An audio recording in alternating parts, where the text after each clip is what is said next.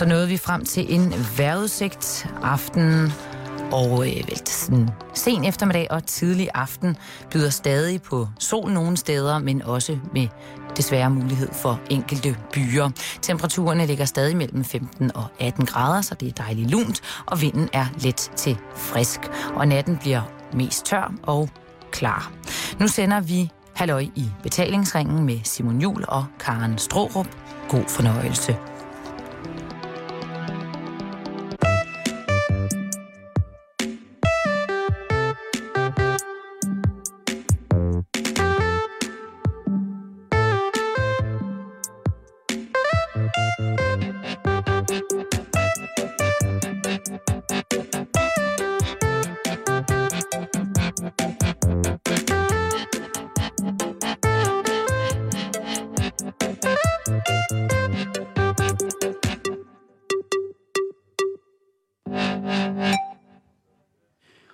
Hjertelig eftermiddag, og rigtig hjertelig velkommen indenfor i Halløj Betalingsringen. Og ikke mindst øh, velkommen til Karens ferielejlighed på Gretas pension hos Rikke og René i Sandvig 3770 Bornholm. Ganske live. Nu skal vi jo også øh, lige fortælle lytterne, at hvis de lyttede med i går, så sagde de, vi, at vi ville være at finde på Hammershus. Hammershus, som jo faktisk ligger cirka to kilometer herfra, hvor vi sender nu. Mm. Men Hammershus er øh, på mange måder ramt af, af fortiden. Blandt andet ved, at øh, der er meget, meget, meget svag dækning deroppe, og eftersom at vi, hvis man skal komme ind på nogle fagtekniske termer omkring vores øh, sendeudstyr, så var det også ikke muligt øh, at sende op fra dag. Og det er lidt synd, fordi at øh, Kim, som vi har snakket med, han er jo også en af arrangørerne til Ildaften på Hammershus. Mm. Og hvis man ikke øh, ved, hvad Hammershus er, så er det altså en, en borgruin, som ligger på, øh, på nordspidsen af Bornholm. Og øh, nu er det heldigvis sådan, at vi får en gæst senere i dag, Karen, mm. som ved rigtig meget mere om det. Så jeg skal jo, han sidder her jo faktisk allerede, jeg skal jo passe på, hvad jeg siger. Men øh, deroppe, der er der jo sådan noget, når der er mørkt, så er der jo ikke nogen lysforurening overhovedet. Det vil sige, at man kan se stjernerne helt sindssygt, og man... Øh, og så i aften, så går det altså løs med blandt andet øh, trip, trap og trup, flamme, ja. flammegøjl. Og så er der ellers det helt store ildshow. Og sidste år, øh, der sluttede jeg altså også af med noget af et fyrværkeri, skulle jeg da lige hilse at sige. Der blev der ikke sparet mm-hmm. på noget. Så hvis man er på Bornholm Ja. i dag, og sidder her klokken 10 over 5 og tænker, bum, bum, bum, hvad, Hvad skal vi lave ja, hvad skal, nu har vi set levertransfabrikken i Snowbæk, hvad skal jeg dog finde på? Så vil jeg da på det varmeste anbefale, at man trisser op og ser borgruinen i flammerne skær. I dag må du godt være med. Lidt. Lidt. Men du skal bare række hånden op, hvis du vil spørge om noget. Okay. Og jeg er ikke sikker på, at der bliver plads til det, fordi jeg har jo inviteret en gæst i studiet. Og øhm, han ved altså rigtig, rigtig meget om øh, Bornholms historie. Og øh, Bornholm er i høj grad en ø med utrolig meget historie. Og jeg tænker, at vi skal øh, mærke det historiske vingesus her på Bornholm øh, med stor hjælp fra dagens gæst. Og så øh, høre nogle gode, spændende, interessante beretninger om livet her på Bornholm. Hvad siger du til det, Simon? Jamen, det vil jeg, det vil jeg rigtig gerne. Det er, der er jo meget. Mm. Der er jo utrolig meget. Det er helt vildt, så meget der er. Og vi når slet ikke det hele i dag, men vi når rigtig meget. Så meget kan jeg love, Okay, så, så lukker jeg. og jeg kan love, at det ikke bliver kedeligt. Fedt. Og med disse ord vil jeg rigtig gerne byde velkommen til dagens gæst, som er dig, Søren Sillehoved. Mange tak. Og udover at være født og opvokset her på Bornholm, så er du øh, forfatter og uddannet naturvejleder i Skov- og Naturstyrelsen og arbejder altså til daglig som lokal guide her på øen. Og nu er vi så heldige, at du sidder her i vores studie, som jo altså er min ferielejlighed her øh, i Sandvig på Bornholm, og vil øh, fortælle en masse om Bornholms historie. Og som øh, Simon nævnte lidt tidligere øh, i begyndelsen af udsendelsen, så sidder vi meget tæt på Hammershus, som vi var oppe og besøge tidligere i dag. Og det er altså den her gamle borgruin. Der står blandt andet en øh, obelisk, lige når man ankommer.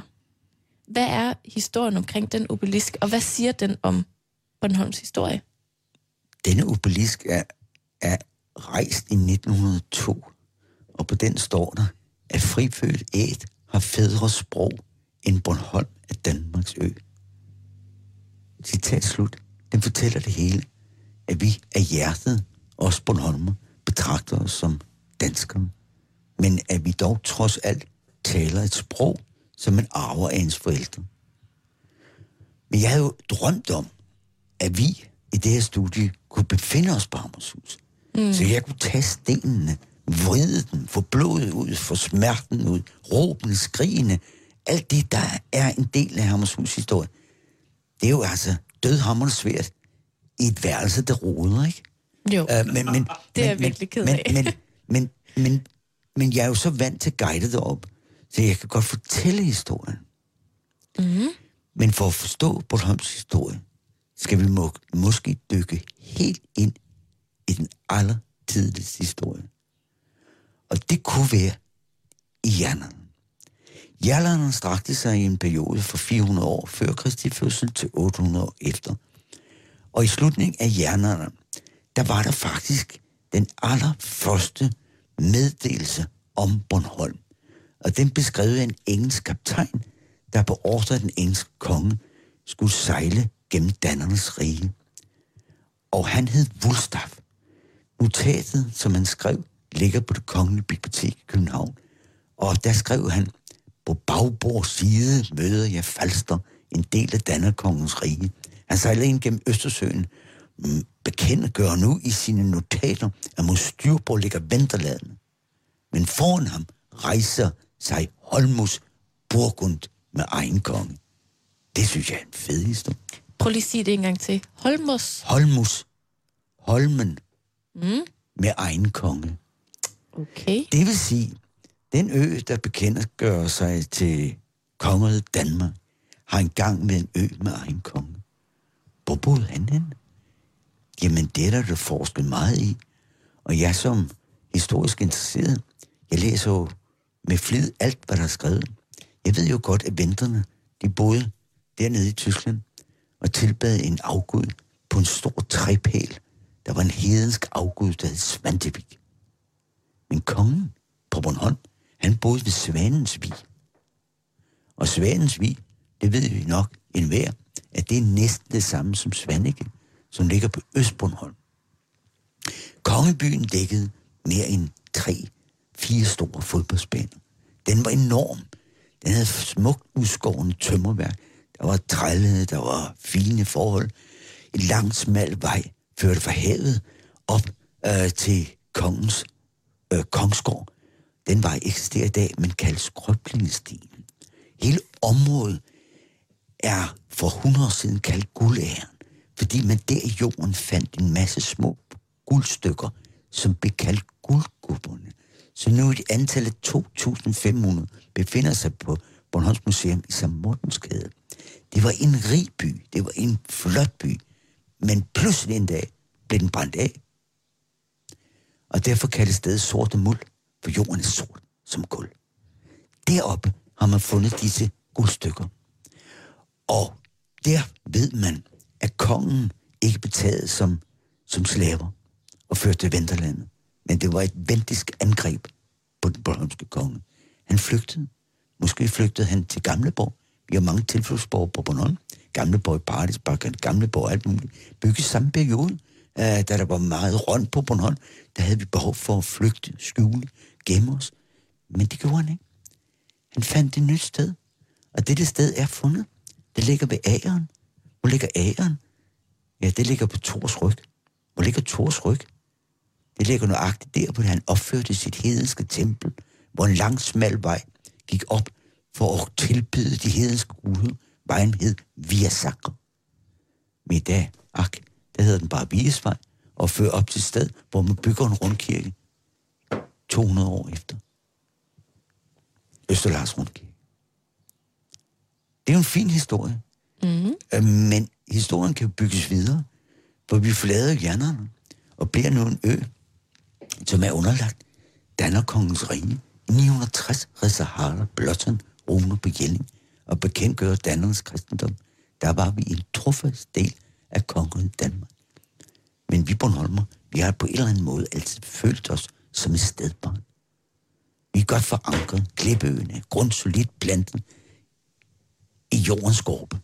Men vi føler os nogle gange som boende på en lille ø, der bliver sejlet rundt som Danmarks agtudsejlet slæbejolle, hvor trossen, snoren til vores moderland bliver kappet over med vilje. Vi føler os svigtet. I 300 år i middelalderen tilhørte Bornholm bispesædet i Lund. Uanset om man hed Jakob Erlandsen, Eskel, Jens Grand, så var pisken svunget af biskopperne i Lund. Det var biskopperne, der byggede Hammershus. Det var biskopperne, der forlangte ydelser. Det var biskopperne, der fik Bornholmerne knæ. Vi leverede varen og bad til Gud om, vi på et eller andet tidspunkt kom tilbage til kongeriget Danmark. Hurra, sagde Bornholmerne. Det gjorde vi i 1500-tallet. Så var det slut. Men hvad var, det, hvad, der, hvad var der så, der skete? Der skete jo det, Jeg også dengang i 1500-tallet brugte den danske konge lidt for mange penge. Et større lån til Hansestad Lübeck kunne ikke indfries. Han blev nødt til at pansætte Bornholm. Pokker sagde Bornholm. Nu er vi pludselig en tysk ø. Og Lübeckerne rykker ind på Hammershus. Det blev også en stor tid for Hammershus, øh, fordi den blev pludselig udvidet, forstærket, og Vindebroen i 1400-tallet øh, var allerede anlagt, men det blev endnu større og endnu mægtigere. Og ydelserne, de kom i lindstrøm, så vi aldrig glemte det. Galgerne blev højere. 3.398 vogne sprænde, 2 tons korn, 188 tønder smør, 188 øh, øh, okser, øh, 2.281 høns. Vi knoklede som svin. Og ved den Bornholmer, der ikke leverede varen. Der var en Bornholmer, han hed Hans Poulsen, som man sagde, jeg gider satan ønte mig ønte. Det Bornholmsk betyder, jeg vil ikke. Han, han blev idømt straffen af lensmand på Hammershus og fik to fingre hugget af. Han kom til at sidde indespærret i Blommetårns fængselskælder i seks måneder, og så måtte arbejde seks år gratis på lensmand på Hammershus. Søren, jeg afbryder dig lige. Og øh, det gør jeg, fordi det har vi aftalt, at det må jeg godt. Øh, hvis vi skal vende tilbage til Hammershus, som jo er lige her i nærheden. Du springer nemlig fra, øh, fra stenalderen, eller slutter fra jernalderen, og så frem til 1500-tallet. Men Hammershus, hvornår bliver det bygget? Det ved man 100%. Og det ved man 100% ikke. Forstået på den måde, at alt litteratur om Hammershus har benævnt ærkebiskop Jakob Erlandsen Lund Domkirke 1259. Nu ser det ud til, med Nationalmuseets hjælp og en større pengegave fra Real Daniels fond, øh, hvor man har kunne vedligeholde Hammershus, der har man med ny teknik analyseret den gamle cementsten og faktisk fundet ud af, at den er 100 år ældre. Så vi skal have fat i Eskild, måske absolut, men i dag har man teorier om, at Hammershus er bygget efter 1149 op til måske 20 år efter. Det er jo en spændende tanke, at nu accepterer man hele den historie om korstogene, de baltiske korstog, rundkirkene, pakhuset, hvad de blev bygget som. Øh, for de fire rundkirker er jo ikke bare bygget som kirker. Øh, så sagt kirkeligt har de flere funktioner. Pakhuset, øh, ophold i ufredstider og kirker. Men det er pakhusen, der er interessant. For i dag ved man, at Hammershus blev bygget som korsfarborg i forbindelse til varer, der skulle udskibes til de baltiske korstog, som udgik med Valdemar Sejr, med, med tyske lejesoldater, dels af den tyske sværridderorden, og dels af Johannesridderne. Og de franske tempelridder ved jo alle, drenge og piger, at de har hvide flag med røde kors, men Johannesridderne, de havde røde flag med hvide kors. Det er da en fed historie, uh, fordi øh, uh, afgjorde uh, øh, flåde af tyske lejesoldater med disse ombord, og så første stop, Holm, Bornholm. Fødevare, direkte stik nord. Man frygtede venterne. Man rejste direkte Øland, også runde bygninger, ikke kirker, men bare runde bygninger. Direkte Gotland, runde bygninger, ikke kirker, kun Bornholm blev det kirke. Derefter Estland, og så var det slaget mange gange bølget frem og tilbage mellem barbarerne, hedningen og de kristne korsfarer. Hvem vandt? Valdemar sig. Han stod der og bad til Gud, om at man ville vinde krigen mod hedningerne. Og pludselig var der en Johannes ridder, der smed sit flag over den slagende her, og flaget blaffede ned. Rødt med et hvidt kors, og Valdemar sejr udbryder. Hermed modtager Dannernes bro. Det er en fed historie. Hvordan er den så linket til Bornholm? Den er jo linket til Bornholm på den måde, at man ved, at korstogsflåden sejlede Lübeck-Bornholm. Derfra Øland, Gotland, Estland. Men vi har altså nu en teori om, at Hammershus er 100 år yngre. Vi har en historie om, at vi er i middelalderen underlagt bispesædet i Lund. Vi er i, nu kommet til 1500-tallet, hvor vi har været en kastebold afsat til Lübeck 50 år. Mm. Vi er nu i 1600-tallet. Vi kommer tilbage. Vores banke, hjertebank for Danmark. Trofast del af kongeriget Danmark. Og hvad var det så, der skete? Den 9. juni 1645 var den svenske admiral Wrangel på vej hjem Tyskland til Sverige efter et vellykket tysk søslag, som han vandt. Sejlede han hjem? Nej. Han sejlede mod Dueret, gik land ved Næksø. Masser af danske, bornholmske soldater mistede livet.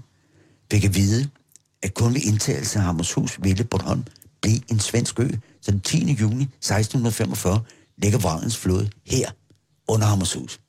Vindebroen var parkeret. Vrangen sendte sine stormtropper land, byggede rikkede små skanser til hele vejen rundt, og øh, kastede en stor kreds af kanonkugler fra fældkanonerne op på Hammershus. En af kanonerne, meget uheldigt, ramte en mur, der brændte sammen. Bag den mur sad den på eneste, der kunne betjene kanonen på Hammershus. Han sad skidt med bukserne ned med røven og blev ramt bagfra og døde. Og på grund af denne tragiske hændelse blev Bornholm en svensk ø. Jeg afbryder dig lige igen, Søren, fordi Simon, du vil spørge om noget? Ja, øh, Karen var så sød at lade mig hænge. Det var det der med de her korsridder, du snakkede om. Øh, hvor man jo i tid og utid er stødt ind i mere eller mindre øh, så kvalificerede historiske fortællinger om, at, at korsridderne skulle have bragt øh, i dele af den hellige gral, eller Jesu Kristi kors til Bornholm og lagt det under en rundkirke. Er det bare floskler? Det er, det, jeg tror, det er fup. Men det, det, det gøder turistindustrien. Ah. Det er jo en fed historie. Oh. Jeg, jeg, jeg tror aldrig, at de franske tempelridder har været på Bornholm. Men Nationalmuseet ved jo godt, at de andre har været der. Men det er jo ikke det samme. Uh, den franske orden af tempelridderne blev stiftet i 1818 af ni burgundske adelsfolk. De danner sejrsorden, bedre kendt som tempelridderne i Jerusalem, af deres øverste mester, både i Frankrig og var stifter af Cisterciensorden. Han hed Bernhard af Clairvaux. Der er mange ting, der ikke matcher. Der er mange ting, der ingen mm. tror på. Og det er en fed historie. Men der er mange underlige ting. Burgunderne havde i middelalderen en hovedstad, der hed Genève. I dag ligger Genève i Frankrig. Men hvordan kan det være, at der 30 km fra Genève, eller Schweiz, hvordan kan det være, at der i dag ligger 30 km fra Genève, der hedder Allinge, når der er 3 km fra St. Ols Rundkirke på Bornholm, ligger en by, så vi næsten er i, nemlig Allinge. Der er også en anden ting med de korsridder, som er lidt spændende, Simon. Mm. Og det er noget med måden, øh, rundkirkerne her på Bornholm er placeret. Er det ikke rigtigt, så? Jo, det er, men det er jo igen teorier. Det, det, det, det, det, det, det er jo alt det der, vi elsker. Altså, jeg synes jo, Bornholms historie er meget, meget sjov. Jeg skulle bare lige spørge Søren om det der med de der korsider, for det her, jeg har gået og ventet på at lige præcis stille det spørgsmål. Så altså, jeg er med på, og jeg kan sagtens forstå, at turistkontoren er glad for det, men jeg synes, historierne om uh, ham, der sidder og skider, der bliver slået ihjel, øh, det, det er i virkeligheden meget mere interessant. Må, må jeg lige, fordi jeg synes faktisk selv, det er spændende, men, men det med rundkirkene, hvorfor ligger de i et kors? Har det noget med noget at gøre? Er det bare en tilfældighed? Jeg kommer lige fra Christiansø. I gamle dage blev Christiansø kaldt for Kirkeholmen. Har det noget at gøre med koordinat til rundkirkerne?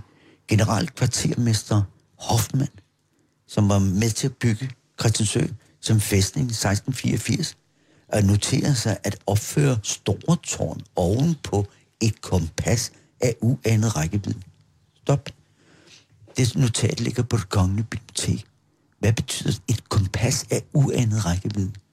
Er det øh, en koordinat til byggeri af rundkirke, men med centrum, Østerlars rundkirke, går det direkte ud til Christiansø, og derfor går det ned til Nylars.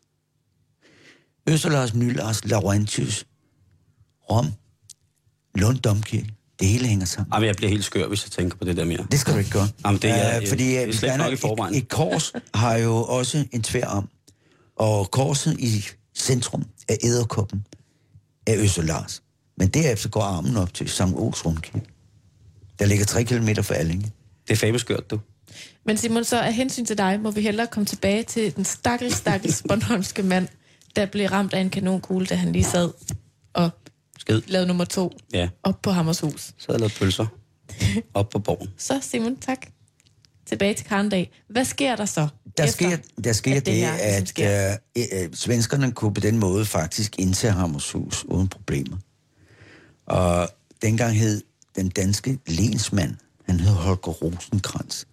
Han blev afsat og kaldt Monsieur Skrampans, fordi han mente, at borgen var uindtagelig. Det var den jo ikke.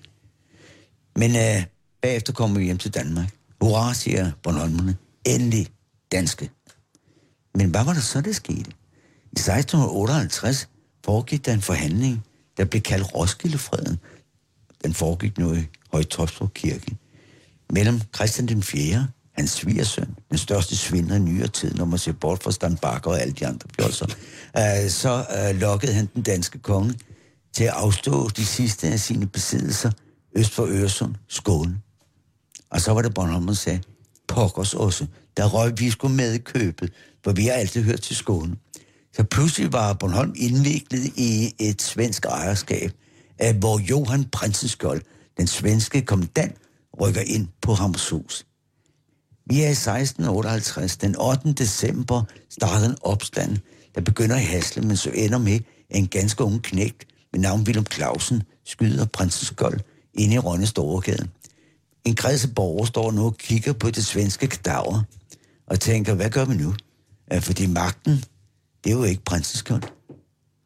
Det var Hammershus. Det var det, magten sad. Det var det blodet bevredede Bornholmerne, øh, som man øh, tog kadavers tøj af og fandt en tilfældig Bornholms soldat, som iklædte hans tøj. Og dagen ned efter red man til Hammershus. Det var en lang vej. Det var koldt. Det snede vældig. Og man frøs, så man skulle købe et helt anker øl for at få mod til det hos købmand Olsen Sandvig. Jeg må ikke grine, for det er en sand historie. Jamen, Uh, men, men, men tidligere om morgenen, uh, dagen efter, så var man altså oppe på Hammershus, og der iklædte man ham der, Bornholmeren, uh, prinsens tøj, og havde allerede hjemmefra skrevet en seddel, uh, hvor der stod, at hvis Vindebroen ikke ville blive nedtaget, så ville prinsens hoved komme rullende uh, som en bold uh, hen i. Op på Hammershus sad Anne Horte Seersted. Hun var gift med prinsens og da hun ser på afstand sin mand, Bob Bob, det var jo ikke hendes mand, det var en Bornholmer, så giver hun ordre på, at Vindebroen skulle nedtages. Og det gjorde den så, og Bornholmerne, frihedskæmperne, kunne rykke ind uden et eneste sværslag. På den måde kom Bornholm hjem. Og inden den 29. december 1658 kunne vi i København overbringe hans kongelige højde, vores gavebrev om et retmæssigt overdragelse af Bornholm af fri vilje den danske konge. Så Bornholmerne ville rigtig gerne selv tilhøre Danmark. Frifødt et har federe sprog end Bornholm af Danmarks ø. Det er der, vores hjerte banker.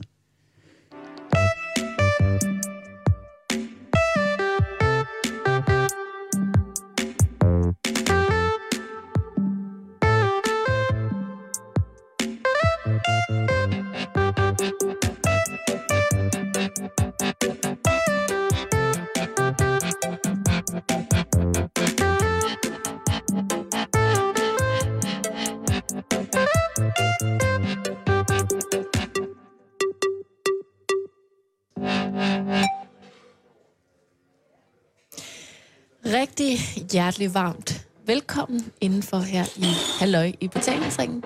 Du ja, lytter ja, til... tak skal du have. Ja, det var egentlig ment til lytterne. Men også til dig, Simon. Nå, ja, ja, ja. Velkommen tak for det store Tak skal I have. Skal I have.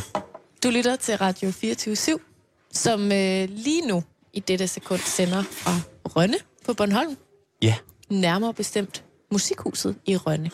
og helt nærmere bestemt, det Raskse Parkhus. Rat, raske. Det udtales Er det vist. svært at udtale? Ja, fordi at det staves jo i, øh, i virkeligheden R-A-S-C-H-S, men det udtales rask. Så det må være det Raskeses Parkhus. Mm. Og det er en tilbygning, som ligger til musikhuset, det legendariske musikhus på, på Store Torv, midt i Rønne. Musikhuset det ligger jo sådan set ved siden af os, og øh, det Raskese Parkhus har jo fungeret som galleri i et stykke tid. Men historien om parkhuset er i virkeligheden også øh, ret fint. Det er jo en gammel købmandsgård, som, øh, som det her, som vi sidder i nu, som jo altså har de her fritlagte spær og kæmpe store, flotte, restaurerede øh, træ, øh, bærende træbjælker rundt i hele huset. Og så endda der med for enden af huset op mod scenen, er der øh, fri udsigt hele vejen op igennem, til, igennem første sal og hele vejen op til loftet. Så det er jo øh, sådan et, man kan godt fornemme, at det har været sådan et gammelt pakhus til en stor købmandsgård i gamle dage. Øh, med, med sådan en kranlemme, eller man kan sige, at lure ud til. Det her, det blev sat i stand i 2000. Øh, så det er jo, har 12 års jubilæum, må det vel være her i, øh, i sommerperioden.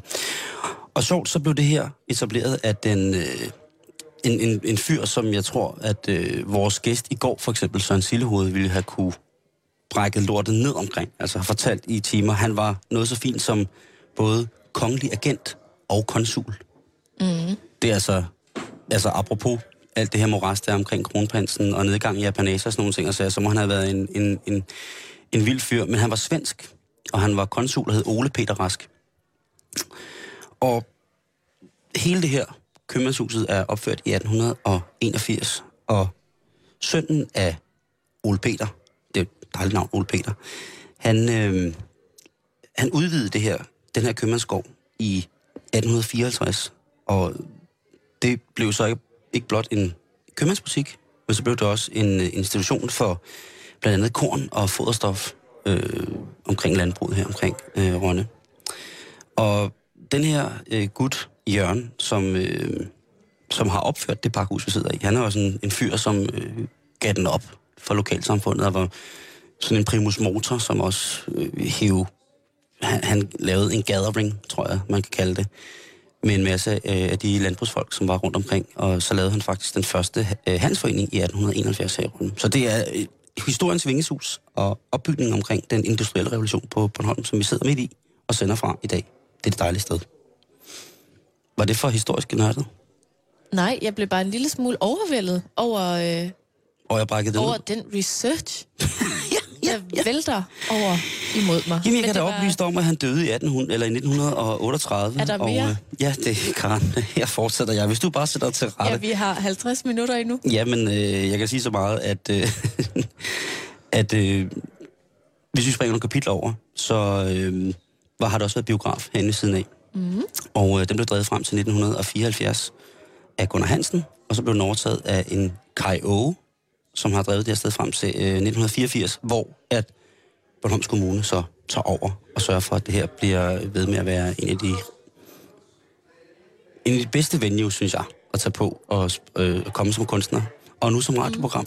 Altså, jeg vil i hvert fald gerne fortælle, at øh, det var simpelthen en varm modtagelse, vi fik. Er med det. Smil og venlige mennesker, og har sindssygt hyggeligt.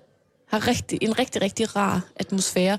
Og det skyldes måske også, skal man lige sige, Simon, at da vi ankommer her i dag, er der altså børneteater og gøjl og musik og alt Cirkus muligt tværs.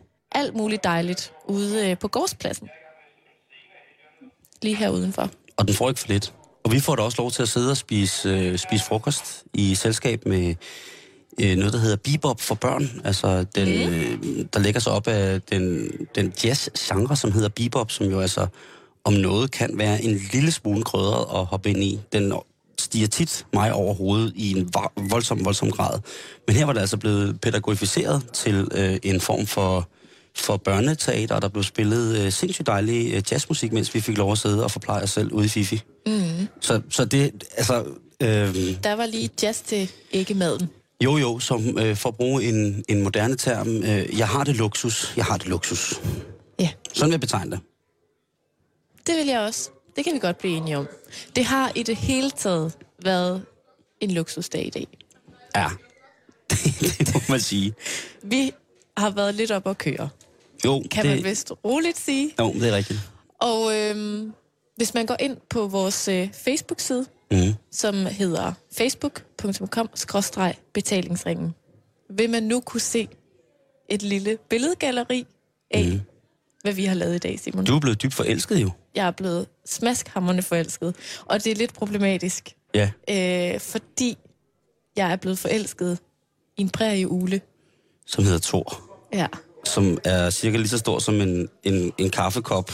En sådan lille kop med lange ben. og så den skilleret. Kæmpe store, søde, dejlige øjne. og så fik jeg sådan en lille skål med sådan nogle små stykker vagtelkød Og, og kanin. og kanin, som jeg kunne fodre den med. Og det var bare så hyggeligt. Ja, det så ud som om, øh, øh, at de hyggede rigtig. Og så spørger jeg, hvad er det for et, et datingfirma, Ja, som hvor, ud, hvor ud, kan man møde sådan en? ud, udlodder prærieuler på Bornholm?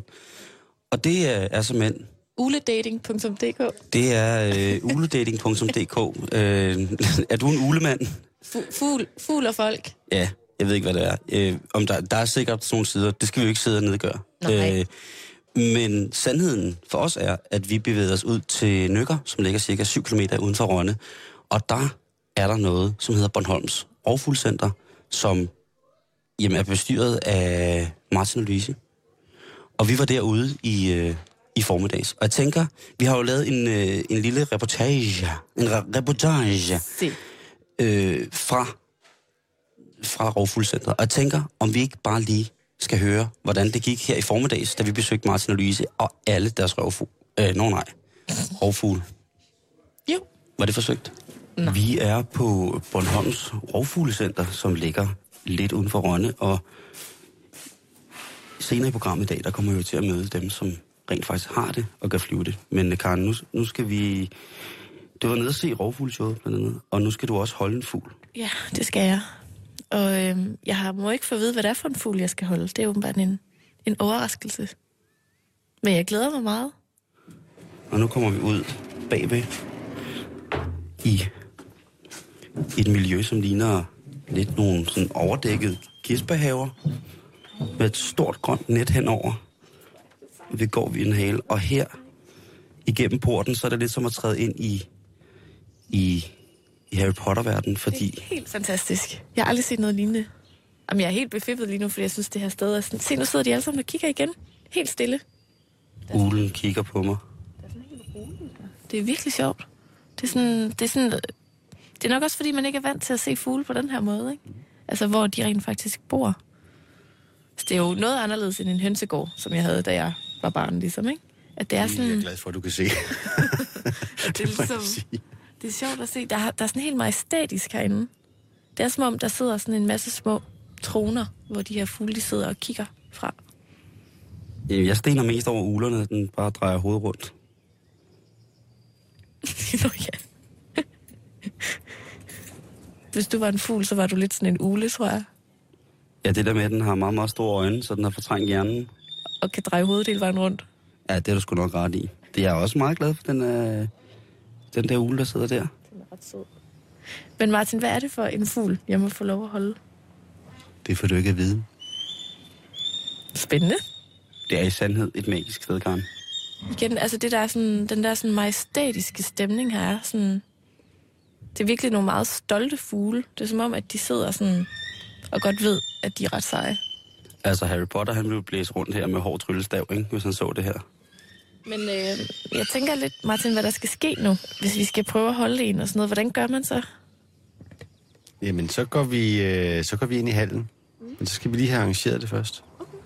Øh, vi skal lige have, have nogle af de andre med, noget, noget udstyr og beskyttelse og så videre. Så jeg skal have beskyttelsesudstyr på nu. Wow. Om lad os gå ind i, i flyvehallen. Så, Nu kommer Louise. Nu skal du lige udstyres med en handske her. Ja. Og øh, det er sådan noget tredobbelt læder. Du kan prøve at mærke lidt på den. Meget tyk og solid. Prøv at mærke med dine fingre her, hvor meget du ligesom synes, du kan føle. ja ikke særlig meget. Nej. Øh, du skal have noget kød også der lige om lidt. Er der noget, du er bange for? Altså af kød? Mm. Nej. Heller ikke mus og kyllinger og sådan noget. Rotter. Det er fint.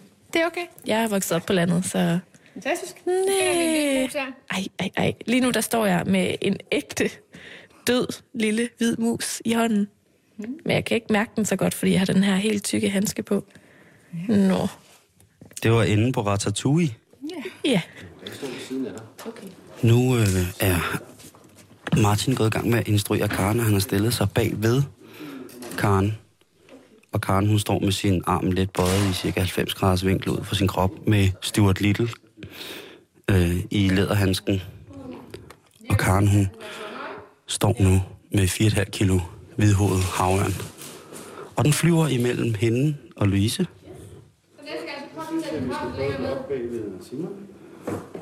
Og nu går de faktisk nu går de om bag ved mig. Og det kan være, at hvis vi er heldige, at vi kan høre, hvordan vingerne suser hen over os lige om lidt. Ej, hvor er det flot. Hvor er det vildt.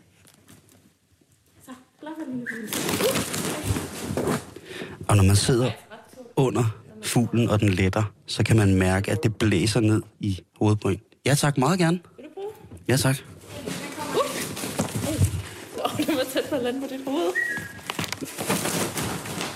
Nu står jeg lige i vejen for jer med venstre hånd. Og så overtager jeg altså kommentatortjenesten her. Simon han får nu en også sådan en tyk læderhandske på og en død mus i hånden. Hej, Flotte. Det er simpelthen noget af det mest fantastiske, jeg har prøvet. Lige nu sidder den og fnyser ned i hovedet på mig. Man kan mærke, en ting var at sidde under fuglen, da den fløj op til dig.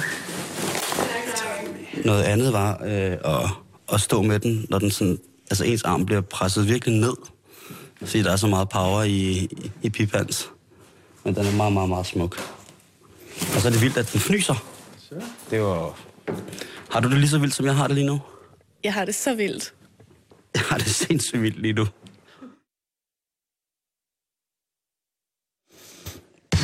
Bakkeren. Det var altså den 26-årige gamle havørn, hvidehoved Casey. En hund. Mm. Jamen, den var helt fantastisk. Må jeg fortælle lidt om den der slags fugl? Det synes jeg, du skal. Fordi, at, altså, jeg er stadig sådan lidt mærket af mødet med så stor en fugl. Altså, den var ret tung faktisk. Som du nævner, er det lige omkring de der 4 kilo, man står med 4,5 tror jeg. At... på armen, ikke? Ja. Men altså, det er en meget, meget stor ørn. Den har en relativt kort hale. Så har den meget brede vinger, og så har den sådan et stort, kraftigt næb. Øhm, og den er sådan udbredt i hele Nordamerika og holder til ved kystområder, store søer og floder.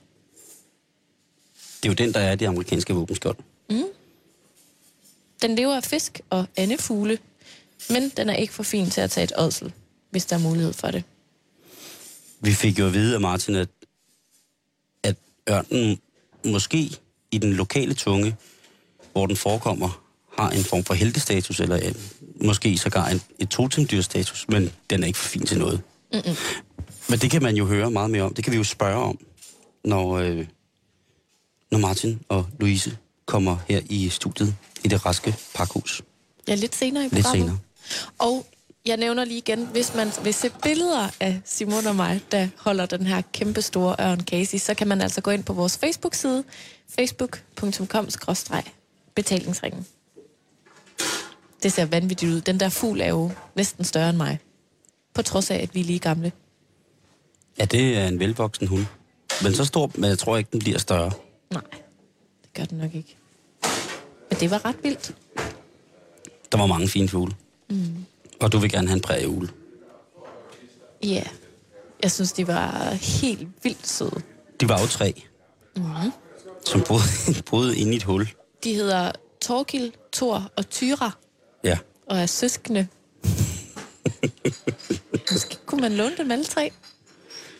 Du kan jo spørge Louise, om du må låne hendes, øh, hendes brev. Jeg tror, man er velkommen til at komme forbi og, mm. og snakke med dem. Jeg fik også lov til at holde deres øh, papegøje, Blue. Ja, der... der øh, ja, den har det måske ikke så godt med mænder. Fordi Nej. at øh, den kunne ikke lide Martin. Nej. Så jeg gik derind sammen med Louise alene. Ja. Lige lidt pigetid inde ved øh, papegøjen. Og så snakkede Martin og jeg falkejagt. Og det skal jeg også snakke med ham om, øh, når han kommer senere. Og apropos, Mm. så er det jo meget godt, at øh, vi faktisk har fået en gæst i studiet. Vi skal lige, øh, hvis du introducerer, så giver jeg Jeg gæsten... vil meget gerne øh, øh, introducere. hvis, øh, hvis du tager den her på, sådan der. Vi har nemlig fået øh, fint besøg nu af øh, Martin Ramstrup, som øh, sammen med sin kone Louise har øh, Bornholms rovfugleshow, som øh, man altså lidt tidligere i udsendelsen kunne høre, at mig og Simon havde besøgt tidligere på dagen. Og rigtig hjertelig velkommen til dig, Martin. Tak skal du have. Og øh, tusind tak, fordi vi måtte få lov at prøve at holde nogle af jeres øh, meget, meget flotte fugle.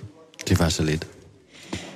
Og Martin, Ja. du er jo vaskeægte falconer. Mm, Ja. Det, ja, det er jeg.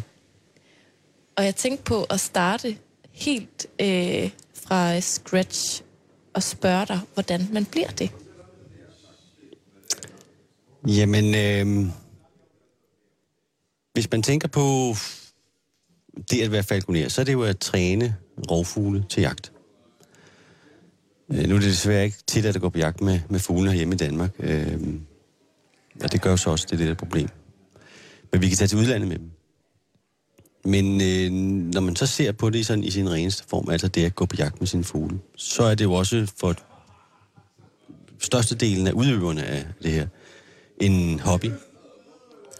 Og hvis man vil være falconer på den måde, jamen så øh, mener vi, eller mener, skal vi sige, Dansk Falkejagtklub i Danmark, at øh, man jo skal være i lære, så at sige, hos en erfaren falconer i minimum to år.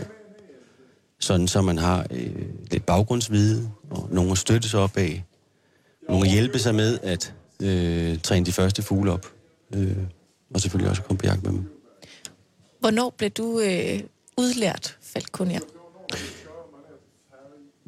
Jeg ved ikke, om jeg, hvornår jeg er udlært, men altså, man lærer jo hele tiden noget. Specielt når det er med levende væsener, så lærer man jo hele tiden noget nyt. Men øh, jeg har jo i store træk arbejdet med fugle siden 96. Øh, så, så hvornår man bliver udlært. Jeg tog i hvert fald chancen med at stå på egne ben, altså skabe øh, sammen med Louise Bornholms Rovfugl for seks år siden. Så det kan man vel godt sige, at jeg efter små 10 år øh, med fugle øh, selv følte, at jeg måske havde ballast nok, viden nok til at, at gå videre. Nu nævner du selv det her med, at man kan gå på jagt med ja. de her rovfugle. Ja. Øh, der gik jo simpelthen et lys op for mig i dag, da jeg finder ud af, at man jo ikke bliver øh, falconer for at kunne lave et show, men at det jo er et slags våben, man tager med sig på, vagt, eller på jagt. Øh, kan du prøve at forklare, hvordan det foregår, når I så tager til udlandet og øh, tager jeres øh, rovfugle med for at gå på jagt? Ja, altså der er flere forskellige måder at gå på jagt med fugle. Det afhænger lidt af, hvad for en fugl man øh, bruger til jagten, og så øh, vel jo også, øh, hvilket øh, bytte man ønsker at jage. Øh, men øh, hvis vi øh, tager sådan en ganske almindelig fasaner, og det er det bytte, man gerne vil jage, så bruger man ofte en falk, en, en af de lidt større falke. Øh, og så laver man ofte det, der hedder en anvartende falk. Øh, og det er en falk, som øh, tager højde ovenover falconeren og en hund. Øh, og når den så står i den rette, rette position højt over falconeren, øh, så kalder man hunden avance. Øh, den letter sig fasanen, og så indleder falken sin jagt oppefra. Den styrtdykker simpelthen ned mod, mod byttet. Det er en måde at, øh, at bedrive øh, falconeri på. Man kunne også, øh, man kunne også jage en hare, for eksempel. Øh, det kunne man gøre med en, øh, enten en ørn eller en, en duehøg, for eksempel. Og øh, der vil man jo gøre det i store træk, som også man gør det med, øh, med gevær nu om dagen. Man vil, vil vandre på linje øh, ned af en mark, en pløjmark for eksempel. Og når haren så letter fra sit sæde, så, øh, så lader man den fugl, der er tættest på haren, flyve. Og den indhenter så og, og afliver så i syvende og sidste også haren. Jeg kunne godt tænke mig at vide, hvornår fan finder du ud af, at, øh, at det skal være falkejagt? Øh, Jamen, det, øh, den måde, jeg kom ind i det, I falkemiljøet. i falkemiljøet, det var, det var at jeg ville, øh, jeg var i gang med at blive dyrepasser, og var på skole, og øh, så skulle jeg have en læreplads, og søgte læreplads over store dele af, af Europa, og der var ikke nogen pladser at få. Så endte jeg med at søge på Ørnereservatet i Nordjylland, og øh, det fik jeg så med. Og det var sådan lidt en... Øh, jeg vidste godt, hvad det ville sige at være falconer. Øh, men jeg havde egentlig ikke nogen forestilling om, at det var noget, jeg sådan kunne, kunne leve af. Altså, det var ikke noget, jeg kunne komme til at arbejde med i det hele taget. Øh, men lige pludselig stod jeg jo sådan set i det. Og, øh, og så greb det ene jo bare det andet. At det, så, var det, så var jagten jo sådan set et naturligt følge af at begynde at træne med fuglen. Om end at, at forvisningerne og formidlingen omkring det er i, øh, udgør omdrejningspunktet, øh, så, øh, så er jagten jo en naturlig følge af det. Du går også på almindelig jagt. Meget. Øhm, og jeg kan jo også godt lide at gå på jagt. Og jeg tænker jo, at, øh, at man har jo det her sus, når man, når man er på jagt, som er, er ret fantastisk, og derfor man jo selvfølgelig gør det rigtig, rigtig meget. Og, øh, er det det samme, eller er det ikke... Øh, jeg forestiller mig, at øh, man er jo rimelig, man er rimelig godt tjent med skydevåben. Eller et projektilvåben, om det er, øh, om det er analogt, eller om det er med krudt. Øh, men med den her fugl, der er det jo altså også øh, dens egen vilje, der spiller ind, så man er sådan lidt... Øh, altså, man har jo masser af, man kan jo sagtens have 0 dage, hvilket vil sige, at man er, man er afsted, og medmindre det er en arrangeret øh, jagt, man er på, så, så kommer man hjem uden noget. Øh, hvor mange 0 dage har man på falkejagt? Man har flere 0 dage, end man, man har succes, det har man altså. Øh, det er jo... Øh, effektiviteten bag en rovfugl er jo øh, slet ikke at sammenligne med et, med et våben som sådan. Det, det kan man ikke påstå. Om end at de i naturen jo har udviklet sig igennem millioner år, som sådan er de jo effektive nok, Mm. så er det stadigvæk øh, marginalerne, der gør det. Og de dyr, man jager, uanset om det er en hare eller om det er en fasan, så har de jo altså udviklet sig sammen med rovfuglene. Det er de to, det er det våbenkapløb, der har været derude, inden at vi kom til. Det er de to, der har været op imod hinanden. Så, øh, så og øve vil så lige, det er jo også en af de fascinerende ting, når man så øvrigt er på jagt med dem. Det er jo ikke bare det at se rovfuglen fange et bytte. Det er jo i lige så stor udstrækning også det at se byttet, og hvor, hvor, hvor, hvor dygtigt byttet er til at undslippe. Ja. Øhm, så der er masser af 0 dage. Øh, øh, det er der. Øhm, jamen, er, er man på jagt i, øh, lad os sige, 10 dage, øh, og du får øh, to stykker vildt, så synes jeg, man skal være tilfreds sådan set. Det, så, det, så, det, så det er meget øh, byttehumant i virkeligheden. Altså, det er det. det, jamen, det, kan- det kan slet, slet ikke sammenlignes med, Nej. øh, med almindelig jagt. Overhovedet ikke. Det kræver enormt meget. Men når det så lykkes, så er det jo også så, så, så er det jo fordi, det hele går op i en højere enhed. Det er ikke bare dig, der gør noget. Øh, hunden, som du er med, som man i de fleste tilfælde har man også selv trænet hunden, den har gjort det, den skulle. Fuglen har gjort det, den skulle. Øh, og øh, ja, så har du så også gjort det, du skulle. Så jeg vil sige, at når, når falkejagten, øh, eller jagten med rovfugl, den lykkes, så øh, er det vel i, en større succes, end hvis jeg skyder et eller andet. Jeg synes jo, det er den mest... Og det må jeg sige, når man, det er jo første gang, jeg møder en falconer. Jeg synes, det er den mest elegante form for jagt, man overhovedet kan drive. Det er altså rovfuglejagt. Fordi det er så historisk betonet, og så er det så lige præcis øh, øh, den der trepartstillid, som skal være der hele tiden. I gamle dage var det jo så også en hest indblandet, ikke? Ja. Øhm, så, så alle de der ting blandet sammen. Jeg synes, det er meget, meget, jeg er meget stor... Øh, ja, det var fuldstændig sindssygt at være at se jeres center i dag. Og jeg fik lyst til at gå på jagt også med gevær.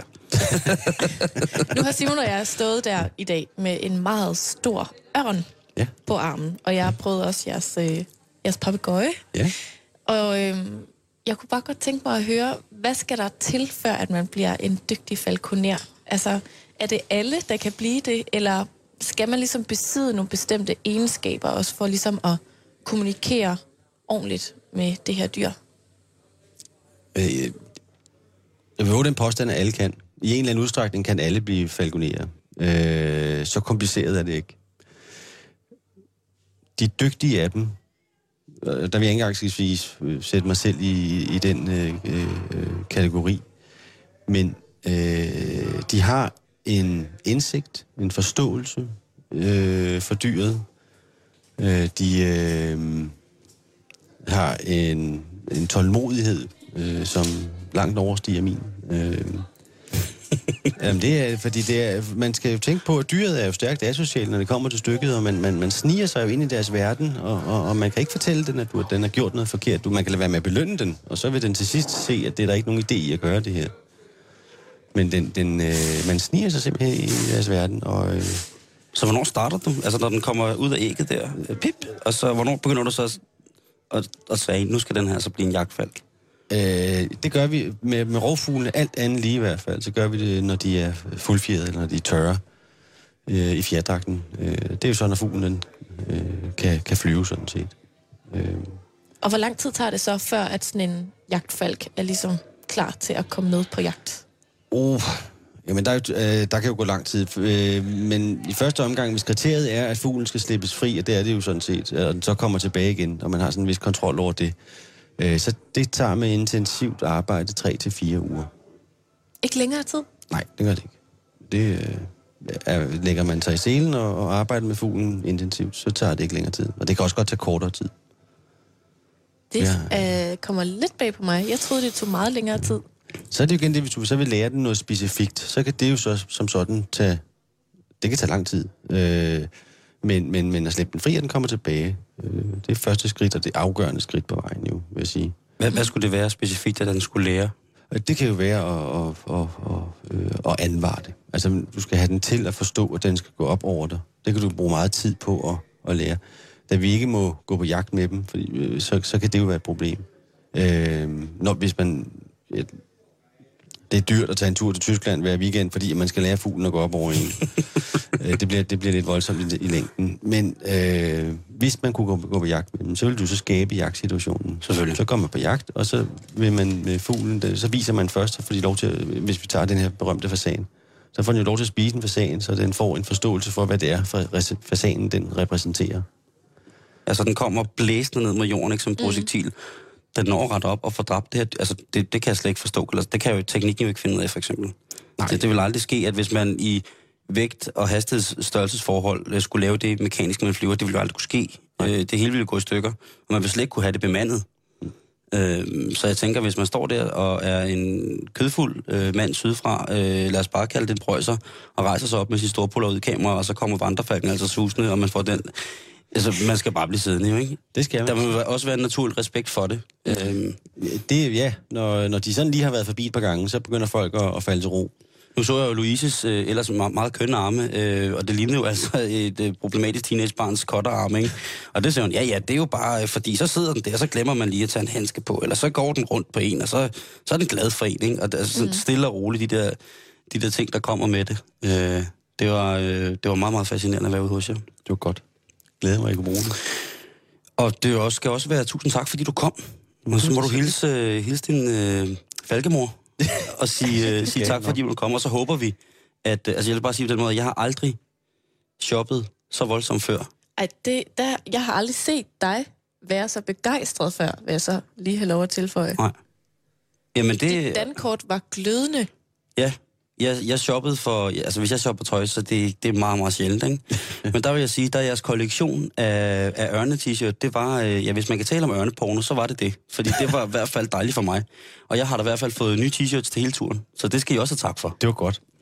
Jeg er glad for, at vi, vi kan hjælpe. Og hvis man nu besøger jer, så kan man jo få lov, Hvis man er heldig, hvis ja. man er heldig, Ja ligesom Simon og jeg, at holde en stor fugl. Og hvis man er i tvivl om, at det er noget for en, så kan du lige bruge den elektroniske motorvej og gå ind på bornholmsrovfugleshow.dk og det er Bornholms Rovfugleshow i et ord, og det er Bornholms, altså med et s.dk, hvor der er alle former for informationer om, hvad man kan se, og hvad man kan prøve, og der er også nogle billeder af, af fuglene. Øhm, jeg vil sige, at hvis man er lidt frisk på den, så er det altså i morgen. Der er et show kl. 11, og der er også et kl. 16. Så hvis man er på den stenede ø, så er det altså lige at sus øh, omkring nykker og få et kig på, på Rovfuglene. Martin, tusind tak, fordi du kom. Det var så lidt. Det var en fornøjelse. Karen, det har været en dyredag igen i betalingsringen. Altså, vi er blevet sådan et dyreprogram her hen over sommeren, synes jeg. Det handler om aber og fugle og... det kan jo jamen. være, at hvis du er heldig, du kan få lov til at spørge, om du, hvis der er, der skal bruges en nattevagt til nogle prærieugleudroninger, så kan det jo godt være, Ej, at... hvis Øh, man kunne få sådan en lille kasse med hjem. men du skal have, du skal have en kasse. Ikke? Vi fik jo at vide, at de bor under jorden. Og så er det melorme og, og, og øh, vakler og hare. Ved du hvad, det skulle jeg nok få plads til i min nye lejlighed på Nørrebro. Det bliver jo fucking zoologisk have mere end det er i forvejen. Jakes kommer Dyr til at i hade os. betalingsringen. Jakes kommer til at hade os. Det bliver så hyggeligt. Det jeg sgu ikke. I morgen er der portræt, fordi det er torsdag. Og det handler om de underjordiske på Bornholm. Og det er slet ikke så pussenusseligt, som man det er skulle tro. faktisk meget, meget uhyggeligt. Nu er der nyheder her på Radio 24 /7.